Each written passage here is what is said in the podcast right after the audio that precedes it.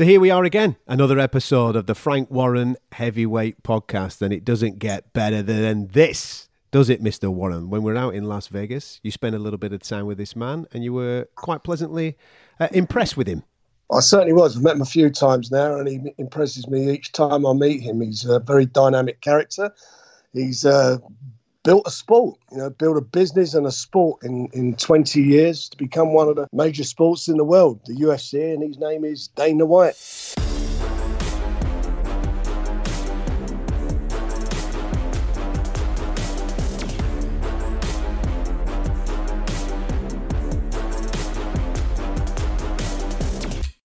I've got to bring something up, Dana, that I was unaware of, obviously, before uh, this conversation started two minutes ago. Frank's just informed me that last time we were in Las Vegas for Wilder versus Fury, you stood this man up for the president. Is that right? Is that what happened on a, on a Wednesday? You were booked in for a little bit of dinner and it all went because the president came calling? yeah, no, we, I didn't stand him up. We just we just moved our uh, our, our day over. We we had breakfast together instead. We had breakfast the next day. Yeah. what a terrible thing to get stood up for the president, to get moved for the president of the United States. I mean,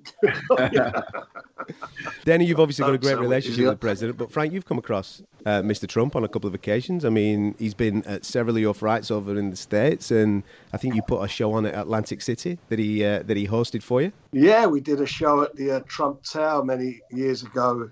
Or Trump, I can't remember which one was the Trump Casino in uh, Atlantic City that's that was in the uh, 90s, and uh, and he also I remember I remember him specifically coming to uh, Naz's fight when Naz fought um, Kevin Kelley at Madison Square Gardens. He was at that show. He's been to you know he's a boxing fan. He's a massive martial arts and boxing fan, and uh, and uh, which is great to have someone in that position supporting our sports. But um, yeah, he's been he's been at a few shows, met him a few times, but not, I don't know him as well as uh, I've never been on the I've never been on the presidential plane. I've never been on that. He's a massive fighter. That's all he wants to do is talk about fights. Then he helped out the UFC early doors, didn't he? I mean, we're obviously going to be speaking about your life story and obviously your world getting involved in, in fight promoting. But right at the start, when uh, when you and the Fertittas took over the UFC and you were looking for sites to to to put your events on, it was Donald Trump that put his hand up and said, "Hey, man, I'll help you out." Yeah, so uh, he reached out and said, "Come to the Trump Taj Mahal, and uh, I'd love to have you do a fight here." And not only did he have us come over there, he showed up for the first fight of the night and stayed till the end. He did that for three of our fights. He showed up and would you know watched all the fights and ended up becoming a, a huge fan.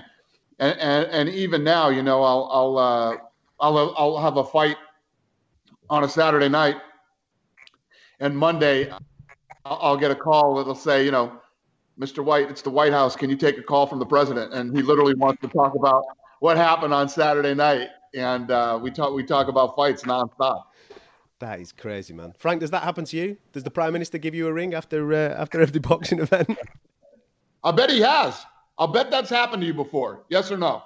No, I told you the other week. I've, I've only I've never had one for the president, but I've had I've had a call. I told you I had a call from Nelson Mandela's office, and I went to South Africa, which I think I mentioned to you last week.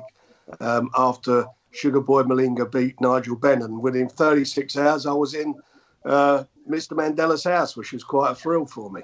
That's pretty badass too. Who, who else after a big fight has reached out to you to talk about a fight?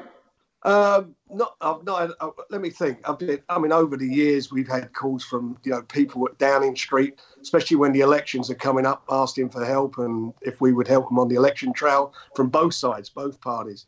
Um, Tony Blair hosted us at Downing Street when we uh, when Michael Watson, who, who, tragically got injured against uh, Chris Eubanks many years ago, and we did a fundraiser, and he was very supportive about that, and they were very supportive. David Cameron when when the uh, British British uh, services fought the American Marines. We did a boxing show at the Albert Hall, and uh, they've done a reception for us in Downing Street. So yeah, they've been, you know, they, they're very kind to boxing. They've been very, very kind to boxing. I can't complain.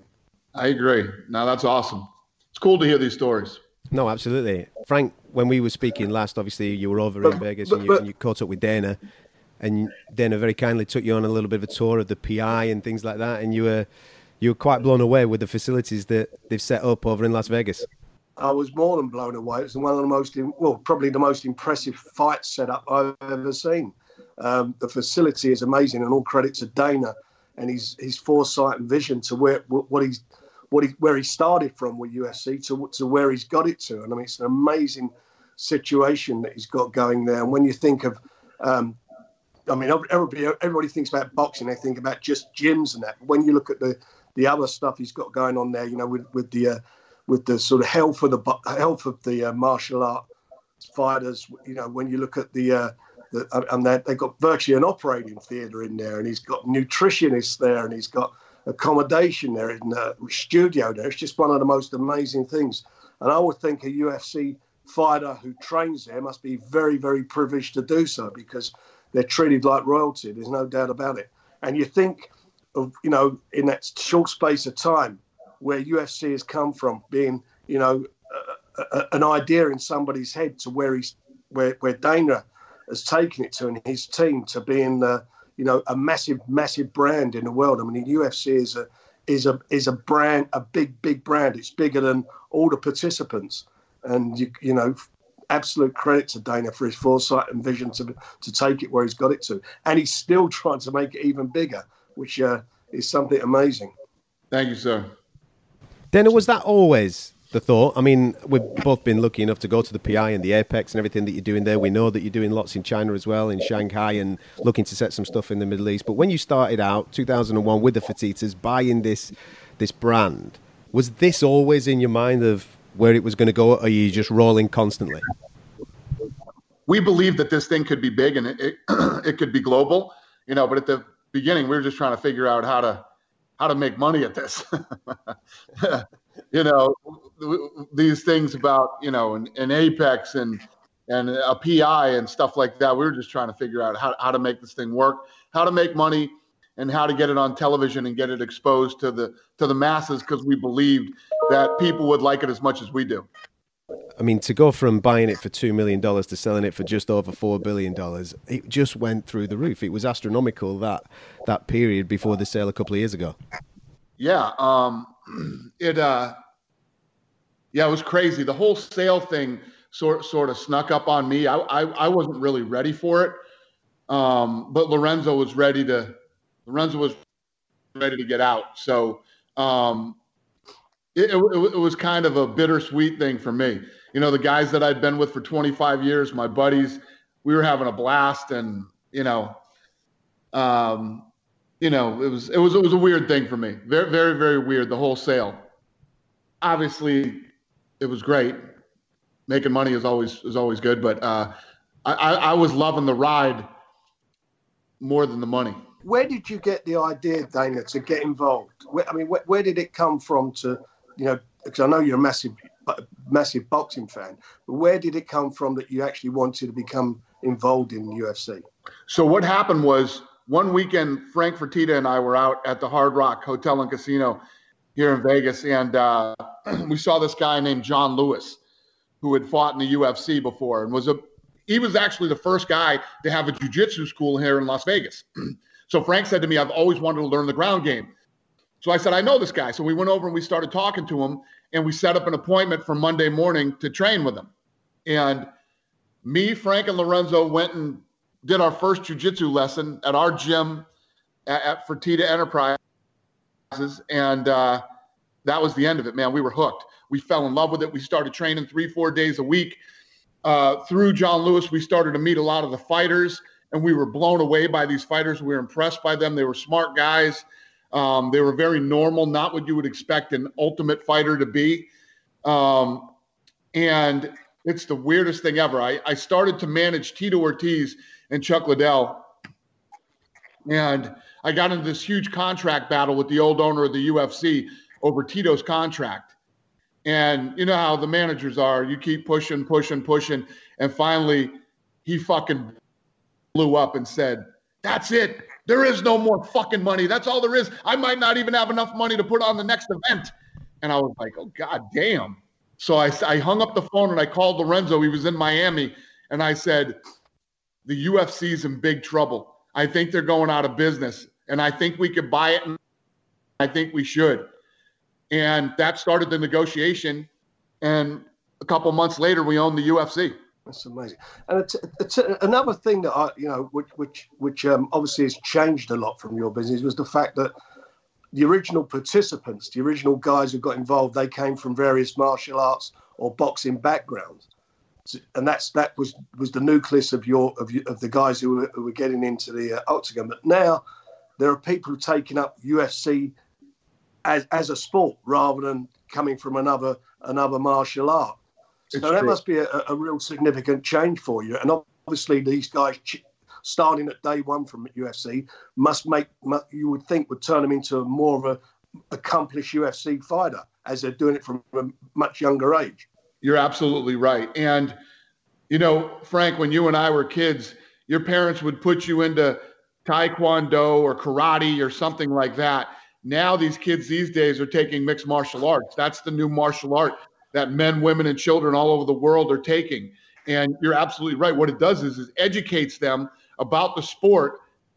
How do you not get into it then? You know what I mean? You know, in boxing, having an undefeated record is a big thing.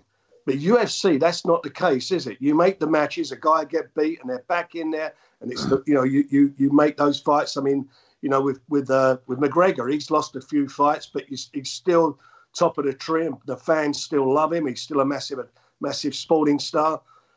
Why, what what do you see as a difference there? What what why does that work, say for UFC, and it doesn't work for boxing? Because it, boxing has done this thing for such a long time, where they keep the best away from the best as long as possible, um, so that they can keep those undefeated records. If you make it to, to, if you're a world champion in the UFC, you have fought straight killers your entire career. You really are the absolute best in the world. Um, so when you get up into that top five range, any any night of the week, any of those guys can beat each other. It's just they're all that good. There's so many different ways to win and lose in this sport. Um, and people respect the fact that the best always fight the best. That's why I don't need any sanctioning bodies. The questions have already been answered. I, people know you fought murderers row to become the world champion. And if you can stay undefeated, that's the thing. Undefeated records really mean something in this sport. You know, Khabib, the fight that we're making here pretty soon, Khabib versus Tony Ferguson. Khabib is 29 and 0, and that's fucking legit. He has fought yeah. everybody and beat everybody. And uh, up until a couple fights ago, he hadn't lost a round, let alone a fight. And that, and that, that, that's an amazing situation to get, you know, to get it. So you, so it's not even a question of building. It's not like, you know, with a boxer, you want them to learn their craft, their career. So you put them into matches to, so they learn and learn and bring them through. Whereas you still, you're saying with your guys, you more or less say, right, come on, you, you get it on straight away. Right. Best fights, the best straight away. Right. Once you get to the UFC, you're, you're fighting the absolute best in the world. And that's why, you know, our guys, when they get to a certain age and a certain level, they're ready to go fight for other other organizations because they know they don't belong here anymore. It's hard to stay here. To, make it into the top 10 in the UFC, very, very few people do it. To make it into the top five is super rare. And to become a world champion in the UFC is is extremely hard to do. Then, what would you uh, add to boxing? then? I mean, I know that you flirted with it. You've spoke about it with Zuffa boxing and things like that. How how would you change boxing for the better? So, so last October, uh, not last October, last summer, I told everybody that in October I was going to hold a press conference, right? Uh, because I was going to get into boxing, and I started to do you know all my due diligence and started to work many many promoters from around the world reached out to me including that's how frank and i met and um, i was so excited to meet frank because he's such a legend in the sport and and you know has done so many of the big fights and uh, i got to meet a lot of people that i grew up you know um, envying so it, it, was it was pretty cool and but I, I didn't realize i knew but you don't really know till you get in it how fucked up this sport really is. Um, this sport is an absolute fucking shit show. And, you know, as I talked, especially a guy like Frank with as much knowledge, not only of, of the sport of boxing and the business of boxing, but the people that are involved in, in, the sport of boxing too. Um, so you know all, all, the different guys that I got to talk to, from Warren to DiBella, um, you know, um, of all the all the greats that have ever done it in the sport of boxing, and I realized how fucking bad this thing really was. And instead of diving in head first, I've been taking my time, and it seems like the the the the, the more the sport continues to go on, the more fucked up it becomes. And uh, it's, it's it's it's it's hard to articulate to you how truly messed up this this whole this whole thing is. And uh, there are there are in, things. In what way? From from a financial point of view, from uh, from the way that business is done. What what would you, what every way, shape, and literally everything about this business is a mess. And you know, th- there are some things that I know are the problem in the United States. Um, and I get it because the U.S. the U.S. is where all the money is. If you can get a guy who can break into the U.S. and become a big star here, right? Mm-hmm. There's a lot of pay per view money here. There's a lot of uh, subscription money over here. Whatever the deal is, the money is over here. But mm-hmm. I truly believe that boxing has become a very European sport. It's become very European. And I also believe that some of these fights that just happened like Deontay Wilder and Fury, that fight should have been in the UK. Okay. And this is my opinion. I'm not shitting on anybody here. That fight should have been in the UK. I think you'd have done 100,000 people at Wembley or one of these big stadiums. Um, and I still think you would have pulled a decent number in the US in the US if the fight was done the wrong way. The problem is there's so many different people involved. And I and and, and I learned this with the Mayweather McGregor fight. I mean, I think that it, it's pretty incredible how well we work together for Mayweather McGregor, but I couldn't do all the things that I wanted to do in that fight because there, there were too many people involved. There were a lot of people involved in, in, in Wilder versus Fury. And Frank, I mean, I don't want to put you in a position where you got to fucking step on any toes or slap anybody in the head either. But um, you know, you know more than me. I think I think the thing is uh, the point you make about boxing. I can hear where you're coming from with it. I think what the problem is because it, uh, first of all, the sports is you know was one of the original sports from the Olympic Games, going back to the you know the ancient ancient times when it first started in Athens. But you take it through to where it's been in the last probably uh, 60, 70 years and moving through since the advent of television is the fact that you've got different promoters and it's not one business like UFC. UFC is the equivalent of the same being a, a WBO or a WBC. They're their own sanctioning body. But what you've got, you've got various promoters, and in the states, for example, you've got Al Haymon who works exclusively with um, Showtime and Fox. Then you've got Bob Arum's with ESPN, and and you know a couple of years ago you had uh, people working with HBO as well. So they got to satisfy their broadcasters, and it's the same in the UK. In the UK, the principal players in the UK are BT and Sky. So you've got Matchroom on one side and me on the other. So you, you your network you've got to look after because you've got to, obviously you're running a business. So it gets fragmented in that from that respect. However, we do work hard. I know I do. I work hard to try and make some of these big fights happen. And the reason there was a lot of people involved, obviously, in, in, in, in getting Tyson's fight, the Tyson fight on. We got the first fight on, and getting the second one together was very important to us in the way we went about it and building Tyson's profile. And I would have preferred the fight absolutely to have been in, the UK, but it was in it was over in the states, and the reason it was there because the pay per view is what as as as um, as Dana was just saying, is is the is, is big money in the states. They charge anything between seventy five to hundred dollars a pop to to watch it, which is far more money than they charge in the UK. But it was getting the best. We actually did get the best fight in the best. We did manage to get Deontay Wilder, who was undefeated, you know, 42 and 0, whatever he was, and Tyson, lineal champion undefeated. We managed to get them between us into the ring and that's great. And we and we're going to get we're going to get the rematch on, which we we got we got to service that contract. And if Tyson comes through it, we then get and and, and obviously if uh, um, if he keeps winning Anthony Joshua, then there's another big fight that you can make.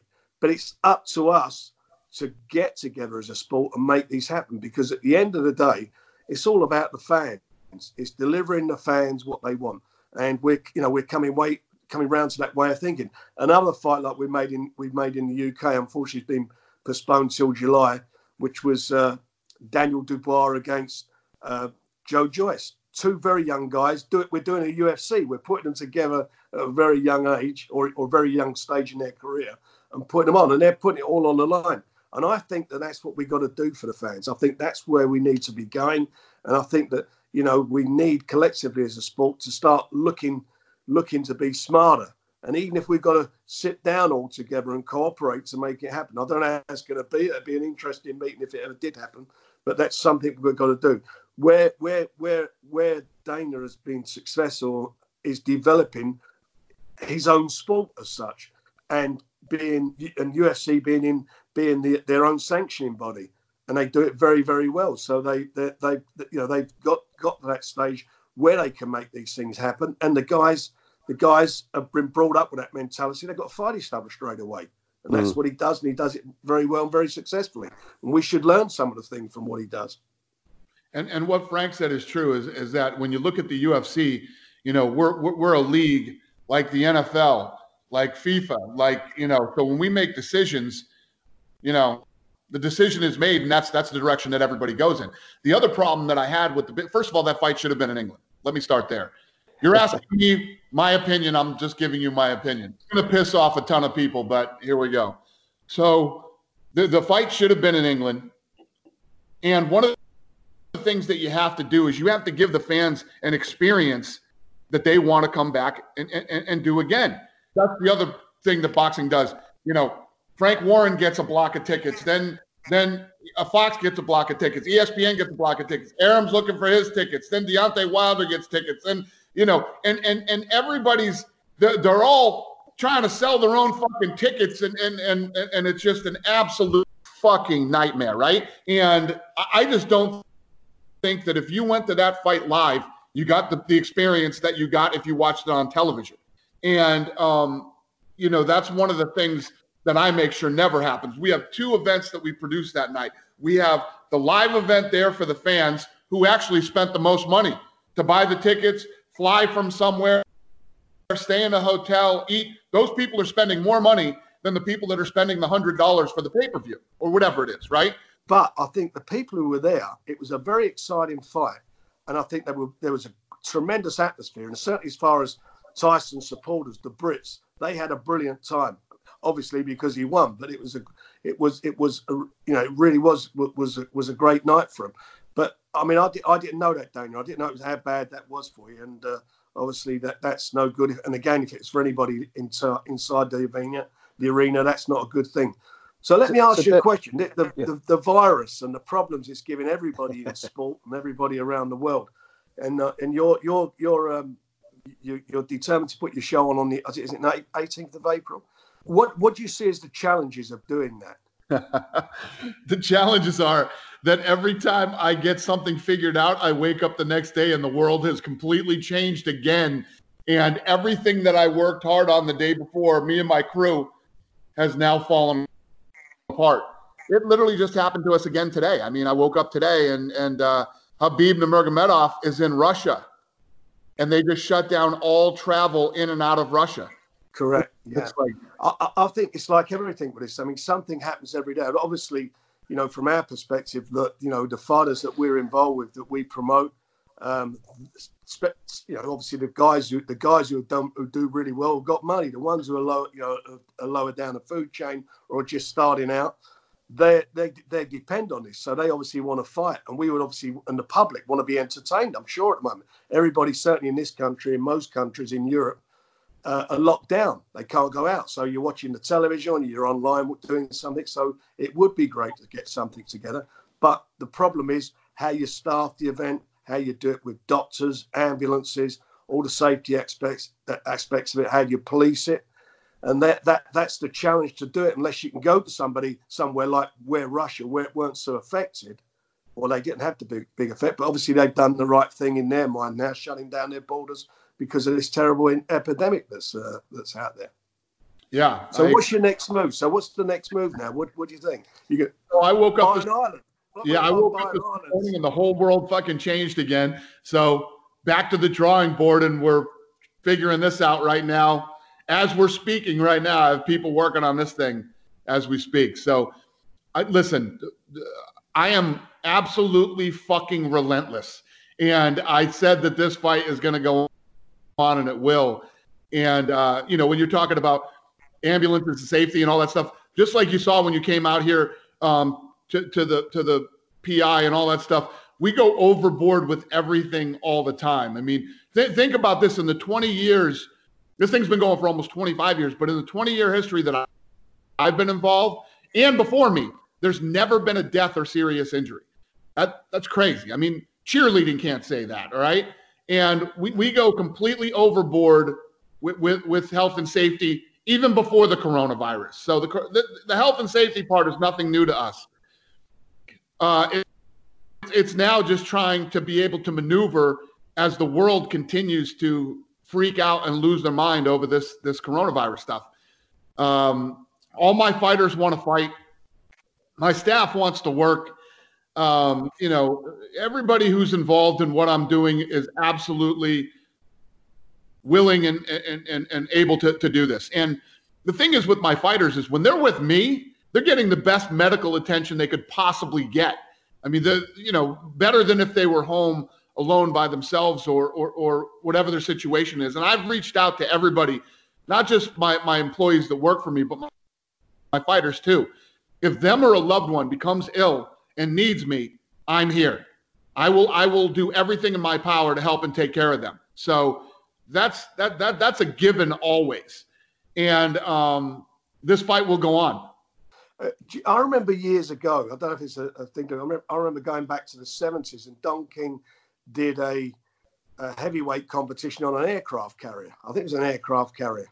Yeah, believe me, Um, have been talking about that. I, I, I, I, I haven't I haven't resorted to that yet, but uh, that's probably coming soon.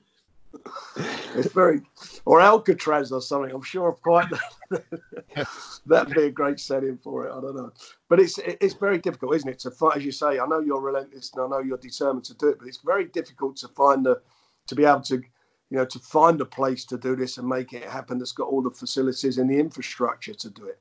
I mean, you can build studios, you can put all the TV crews in and so forth, but it's the rest of the, the stuff that goes with it. And it's and and all I mean, and the problem you got like we've got here, we can't run anything because obviously the commission is not sanctioning anything. They're not supplying the, the, the officials and the doctors. And I think that's the same certainly in Vegas and a few of the other states out there. at the moment. I mean, Vegas is shut down completely, hasn't it? Well, So well, the really other thing too is that that a lot of these media guys are absolute and total fucking scumbags. And uh, you know, as soon as you let them know what you're doing, all they're trying to do is fuck up everything that you've worked. So I literally told every one of these guys to go fuck themselves. And I'm not telling any of them what I'm doing, where I'm doing it. But know this: the fight is happening April 18th, somewhere on planet fucking Earth. And when you need to know, I'll let you know. But that is a problem in the age we live in. Whatever you're doing, I mean, I mean, this is a particularly very sensitive time for for, for where we are as a, a nation. But there's no doubt about it that um, in certainly there's no secrets kept. You speak to somebody, next minute it's on the internet or they're tweeting it or whatever, and that stops a lot of things from happening that you try to do, which is a great shame. Yeah.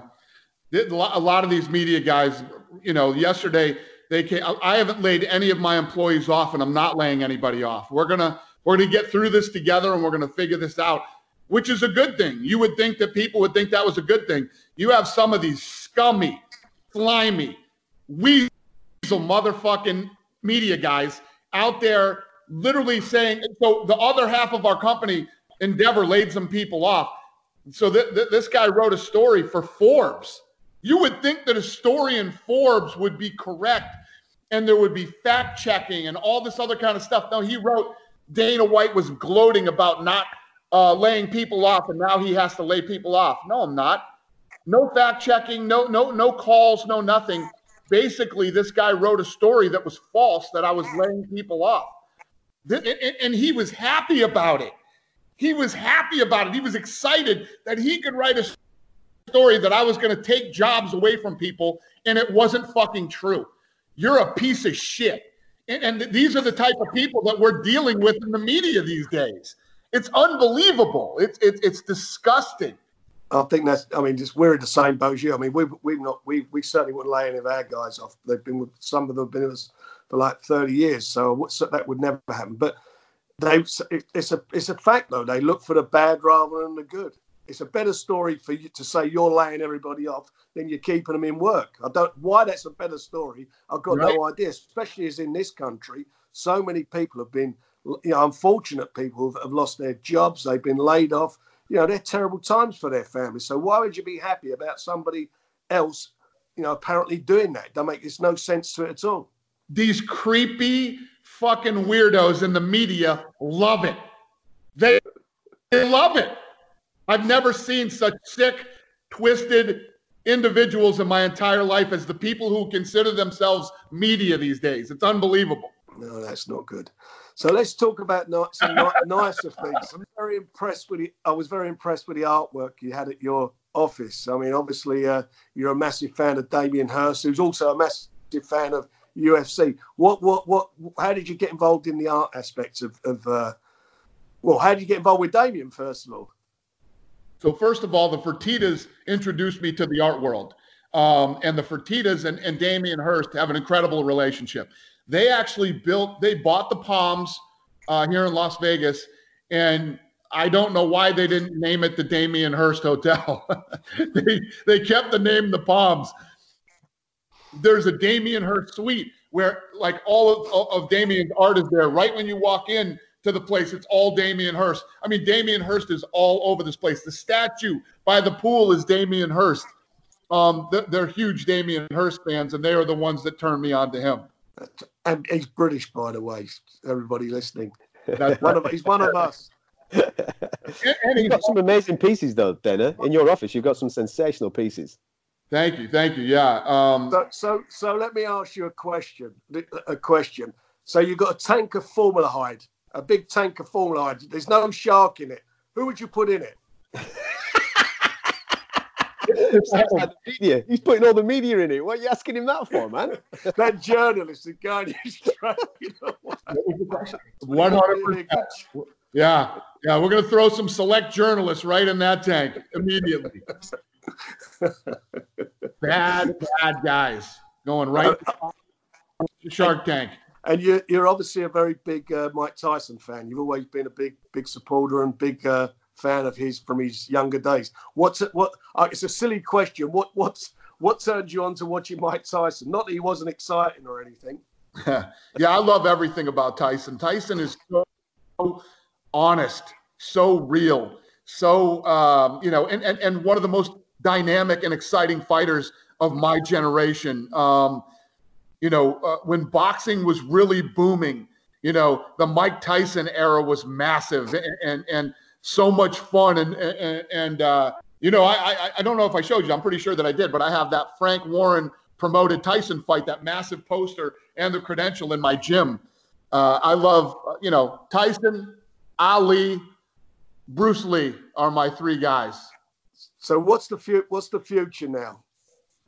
besides the 18th of April, what's the future?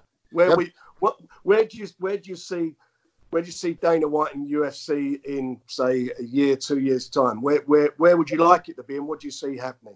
You know what? That's probably the, the smartest question to ask today is what's the future? What's the future for all of us with what's going on right now? This thing is is like nothing I've ever seen before. And, and I never thought I'd, you know, right now the Las Vegas Strip is shut down. No casinos are open. They're all dark. You know, it's it's a very weird time in, in the world right now. How long is it going to be that we're going to be locked down in quarantine? How long is it going to be when we come out that we can start having fans and crowds again and and and get back to normal life? I'm one of these type of people that instead of hiding from this thing and and, and whatever, I want to find solutions. How do we beat this thing? You know, we, we need to get these uh, these really smart people out there. I'm not one of them, but we need to find these smart people out there that figure this type of shit out. And uh, and instead of hiding from this, I get it. I'm doing what I'm told. I'm in my house. I've been locked down, and, and we're trying to, uh, to, to, to stop this thing from spreading. Uh, you, you know, with the potential that this thing has to spread. But let's start figuring out how do we beat this thing and how do we get back to normal and start living our normal lives again. And, and then the, the question is, Frank, what's normal? What is normal going to be one or two years yeah. now compared to what we we knew was normal uh, a week ago, ten days ago? I, I, don't know the answers to those questions, but I, I'm I'm I'm I'm not going to be afraid to be the first guy to jump back out and start getting shit together again. Start putting on fights. Start start putting on sporting events that you can watch on TV or on pay per view. Um, it has nothing to do. Everybody, you know, I did an interview with CNN a, a week ago, and they said you're being called the poster boy for corporate greed. That's nothing to do with fucking corporate greed. I don't even need to do this shit anymore. I do this because I fucking love it. I do this because this is what I believe I was put on earth to do. It's what gets me up in the morning and excites me. Um, and, and I'm doing what I believe should be done.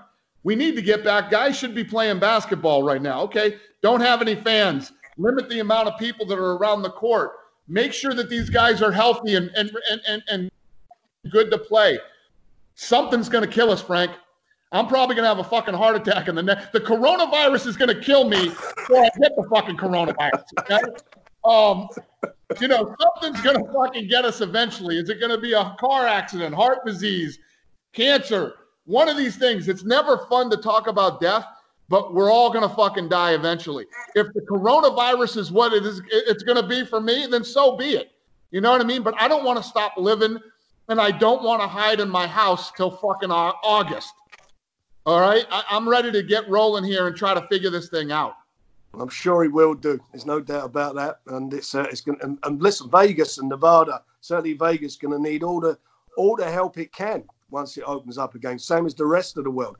We're going to need to be doing this. People have got to be employed. We've got to get people back, you know, back out there. But obviously, we're in the hands of the scientists and, and their advice. And their advice at the moment is what it is. But we've got to beat this. And as you say, um, something's going to get you in the end. Let's just hope it's not going to be this, and we're all we can all move forward, everybody into a.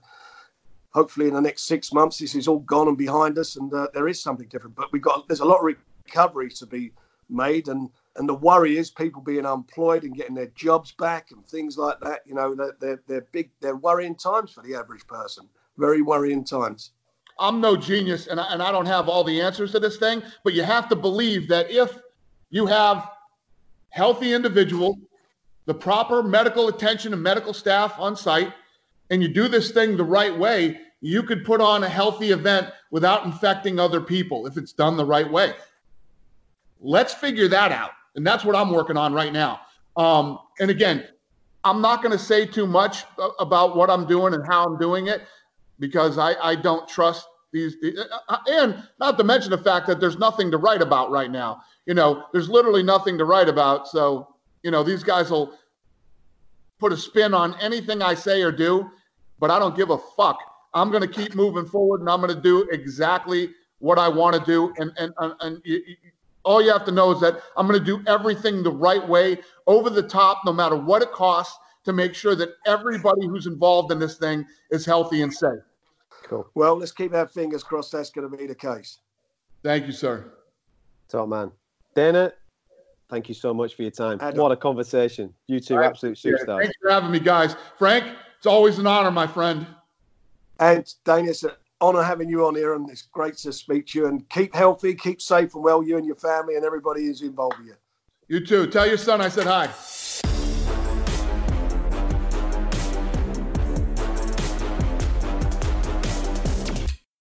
Every time I speak to Dana, He's never backwards in coming forwards. What are your takeaways from that conversation there, Frank? Well, he is. He's very forthright, as you know, and he, spe- he speaks very, um, you know, he's very candid about how he feels. There's a couple of things in there that, you know, which I, I was a little bit, um, you know, disappointed from his behalf that he had a bad experience in the fight. You know, I've got to say, the people I've worked worked with in boxing mostly have been positive. You know, they've looked after us. I mean, obviously, it's difficult when you've got a lot, a lot of people involved in a promotion, but the success and the feedback – and from the, the love and the TV experience uh, from Tyson and Wilder's fight was was amazing. I mean, it was a real feel good factor, certainly for British boxing, and it was you know great working with you know with Top Rank and with uh, Al Haymon's company and uh, and MTK and getting the whole thing together. And I'm looking forward to working in the in the future. You know, and when he says like boxing being fucked up, it, I, I hear where he's coming from you know, but i you got to remember, I've been doing this for a long time, mm. and I'm used to the way it is. So I don't, I look at it from the inside rather than the outside. And it's not, it's not perfect, but time and time again, events generate record revenues. Boxers are some of the highest paid athletes in the world, and regularly, you know, boxers top the, the you know, or in the Forbes list of the highest paid guys. So, you know, the big fights obviously have to get made for those events to happen. It's not always perfect but there are lessons we can learn for UFC, and, and as a collective, we can work to deliver to the fans because they're the ones who matter. And one of the big pluses is that we're talking about a fight where the best did fight the best, where where we got Wilder and Fury in the same ring together, and hopefully we get more of those in the in the not too distant future. Well, you know, we've got the rematch, but then again, and then hopefully Tyson comes through that, and then you've got Tyson against AJ, which is arguably the two biggest attractions in UK sport. Hmm. I mean, you, you, you, again, that's another one it's fragmented, but it's opportunities and everybody's sensible. I'm sure we can get that fight done, but Tyson's got to get through the rematch first of all. But you know, Dana's a hugely successful, great promoter. But boxing has some great promoters as well. You know, Bob Arum over the years has stood the test of time. He's been doing it. He's a doyen of, of the promoters.